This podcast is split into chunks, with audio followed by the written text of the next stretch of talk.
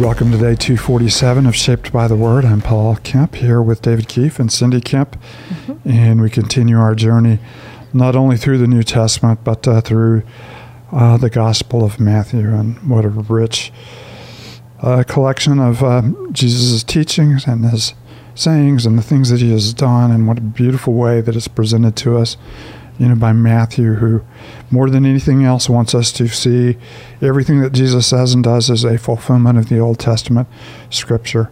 And of course, we hear those very words in Jesus do not think that I've come to abolish the law. I've not come to abolish it, but to fulfill it. Not a little dot nor the least stroke of the pen, you know, will by any means disappear until everything has been accomplished. And we see him accomplishing you know, through his earthly ministry, the expectations of the Old Testament.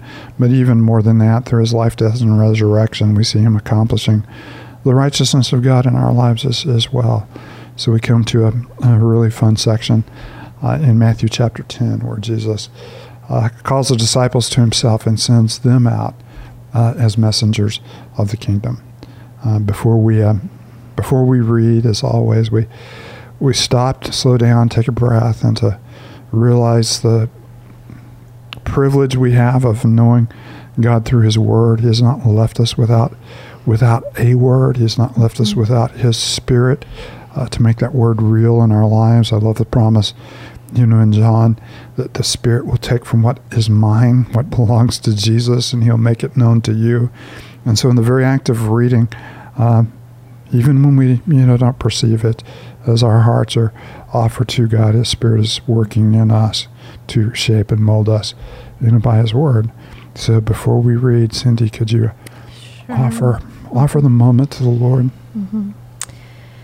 Father, we do thank you so much for your Word. Um, thank you, Father, that you have given us everything that we need for life and for godliness. Right. And um, you've not, like Paul said, left us on our own. And Lord,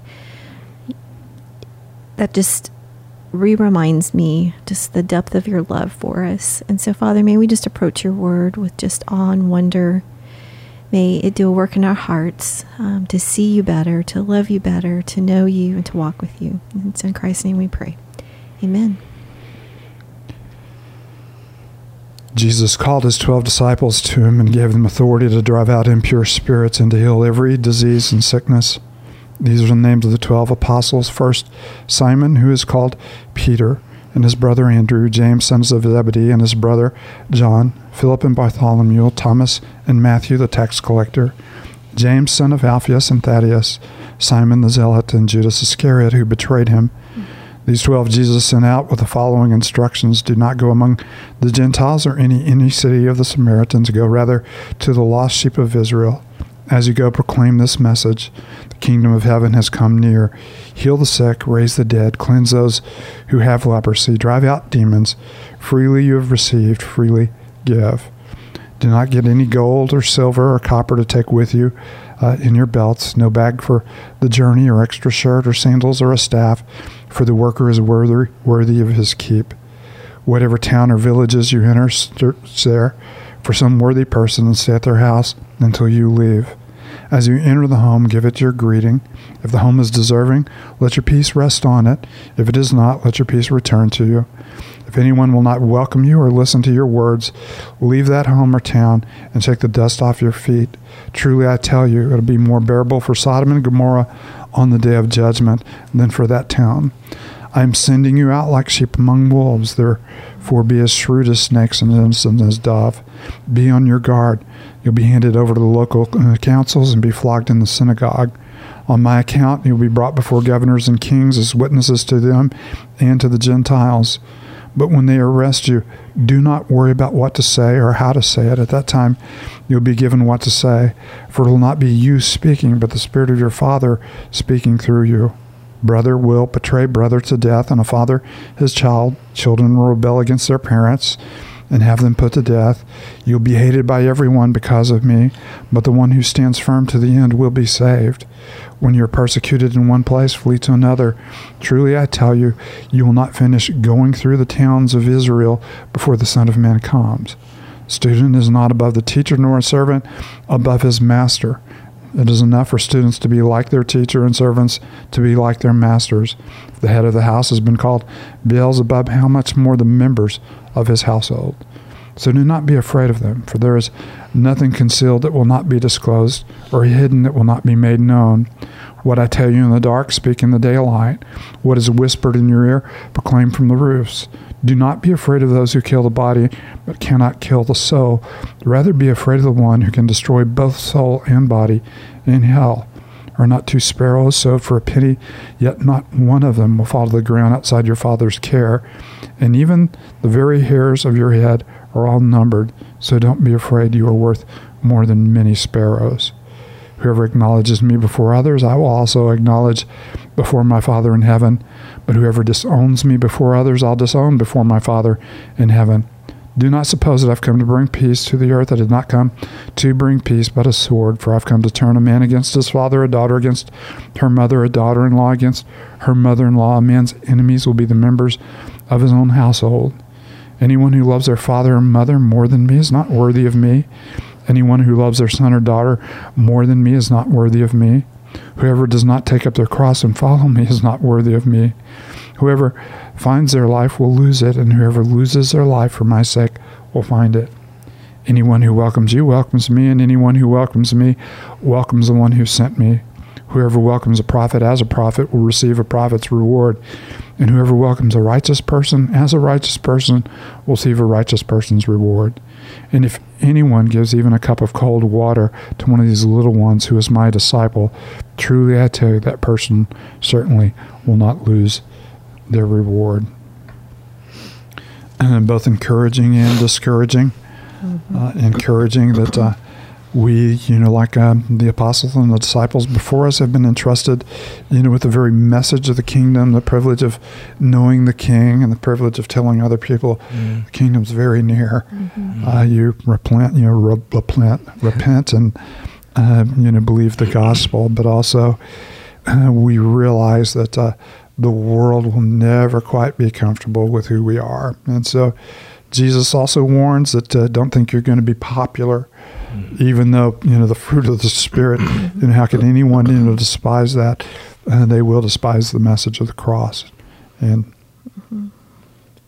no and even with that you know where he says that in verses 24 and, and verses 25 you know we often like to say like well i want to follow jesus i want to be like jesus but then he kind of alludes to this here that that's going to be difficult. That's not going to necessarily be a simple life or an easy life. You know, mm-hmm. they came after me, and and they're coming come after you as well for for following me, which is obviously not a thing we often talk about in in the pursuit of of following Christ. Mm-hmm. And sixteen to remember, you know, he said, "I'm sending you out like sheep among wolves." But then he says, "To be shrewd as a snake and innocent as a dove." And kind of an odd encouragement, but um, there's there's a reality there which I appreciate. You know. No, this has you know really become you know as, as, as we live in a time of COVID and all the divisions you're finding yeah. not only in the world around us but even among the people of God, mm-hmm. you know, in the church, you know, that, that calls for two things, you know, in dealing with differences and sometimes very heated differences. It calls mm-hmm. it calls for worldly wisdom or shrewdness, mm-hmm. um, but it also calls, uh, you know, for for gospel innocence, mm-hmm. you know, that we don't have, uh, you know, malice, you know, against those around us, that we do fulfill, you know, the call of the Sermon on the Mount to love even our enemies, and so to show ourselves, you know, as sons of the Father. So it does, you know, these are difficult times to navigate, and so it does mm-hmm. call, you know, for shrewdness, and, and I said, you know, uh, worldly wisdom, you know, far beyond worldly wisdom, mm-hmm. right. uh, you know, wisdom, you know, that comes from God and dealing with people, you know, of, of the world. And it's in this context as well, you know, in in the Gospel of Matthew that he talks about sparrows and the number of yeah. hairs on your head. Mm-hmm. Even when this is happening to you, know how deeply I care to you because not one sparrow mm-hmm. falls to the ground apart, you know, from your Father. Mm-hmm. And uh, He has a very number, your hair on your head numbered. He cares that intimately about you. You're worth more than many sparrows. So the comfort, you know, comes in that, you know, as well. No, I love that. Even his words that he's speaking to the disciples way back then are still such an encouragement to us as disciples today. It is called to to not worry, to stand firm to the end and to persevere through all the difficulties of following him and even at the end to Mm-hmm. you know take up your cross and pretty striking metaphor of this you know symbol of, of death but it's that death to self that we live for him Mm-hmm. and so he obviously captures so much of the what it means to be a disciple and and accurately tells us what Mm-hmm. we can expect as his disciples Yeah. And, and so we, you know, we'll come, you know, to the end of the next chapter and we hear this wonderful invitation come to me, all you who are weary and burdened, and I'll give you rest. Take my yoke upon you and learn from me, for I'm gentle and humble in heart, and you'll find rest for your souls. We, we find that invitation of coming to Christ here, you know, framed in, in pretty stark and, and stunning terms. Uh, you know, in verse, you know, 37, uh, anyone who loves their father or mother more than me is not worthy of me. Anyone who loves their son or daughter more than me is not worthy of me. Whoever does not take up their cross and follow me is not worthy of me. Whoever uh, finds their life will lose it, and whoever loses their life for my sake, you know, will find it. Uh, there's only, you know, love, you know, enough. You know, there's only room in our heart for one big love. And of course, we go back, you know, to the Sermon on the Mount. Uh, you can't serve two masters. Uh, you'll love the one and despise the other, be devoted to one and hate the other. And a lot of times that, that happens when we have our loyalties, and these are good loyalties loyalty to a father and a mother, a loyalty to a son and a daughter. Uh, those are you know fantastic loyalties. But when those become bigger realities than your loyalty to Christ or competing realities with your love for Christ, uh, they uh, rob you of your joy and they rob you of the gospel. And, and, and we're just reminded that pursuing our life is the best way to lose it when we're centered on ourselves. Losing our Mm. life in Christ is the best way to find it. And, and, and we lose nothing in that. I mean, we're afraid of what we will lose. We may miss out on some of the things that the world has to offer, but uh, uh, receiving what He has to offer is so much richer, not only in this life, but in the life to come. No, and even on that, it's not necessarily that you know the things that take us from Christ are always just bad things, right? I mean, the care of your mother and your father and your children; those are important things, but oftentimes these good things can become those ultimate things, like we talk about a lot here at Christ Church, and and it's reminding our, our our hearts and kind of rethroning God, Christ, on our hearts when these other things that aren't always bad things take that number one or that kind of throne in our heart. And also, it's you know it's just good you know good for us to remember for those of us who desire to be good fathers or mothers or good husbands and wives or good you know parents you know uh, you know to our you know to our kids that uh, our devotion to Christ actually gives us Mm. more to give back uh, you know to those we love Mm. than we do when we do it in our own selfish selfishness. And, and besides, when they become the object of our affection, they become more of an idol, uh, you know, than they do. Mm. So true. I mean, he's told them not to be afraid. He's told them not to worry and not to even worry when they're arrested. Um, and not to worry about, you know, what they're supposed to say. But he said that um, the Spirit of the Father would be speaking through you. So I, I really appreciate the fact Yeah. that he provides a comforter. He provides someone to, you know, lead us. And um, that's in the Spirit, which I, I deeply appreciate because he cares so much for us. And, and of course, you know, one of the things that, you know, Matthew has done is he has uh, merged, you know, Jesus' instruction with the disciples on this particular moment, you know, uh, to uh, Jesus' instructions to the disciples, you know, before, you know, as they, you know, as they go into their wider, you know, worldwide mission, where he talks about mm-hmm. them going before Gentiles. Here he says, Yeah. avoid them With the altogether. Jews. Later, he mm-hmm. envisions a time when you will be brought before, you know, the Gentiles, and you will be under a lot of pressure to defend yourself. Don't even worry about it. Your spirit in that moment will give you uh, the very words to say. Uh, and of course, you know, the critics of the gospel noticed of, you know, the people in Acts observed that these men had been with Jesus. Mm. Uh, they were so articulate, you know, in that moment, and of course, that's a fulfillment, you know, of this uh, of this promise. They also knew they were just ordinary men, right? But Yeah. they knew that this was not just some of these ordinary men could do on their own, but this was the Spirit at work in their lives, just as He was at work through the life of Christ. Continues to be a miracle. Uh, yeah, and wouldn't that be great, you know, for people to say of us? Yeah. Um, we, we can tell these Yeah. these men and women have been with Jesus, Yeah. and that uh, should be yeah. uh, what they say of us. Mhm. Well, uh, so much more to cover as always, but uh, we, No, yeah. the time has run out. So, David, can you close us with a word of prayer? Absolutely. And Father, we thank you so much for your word.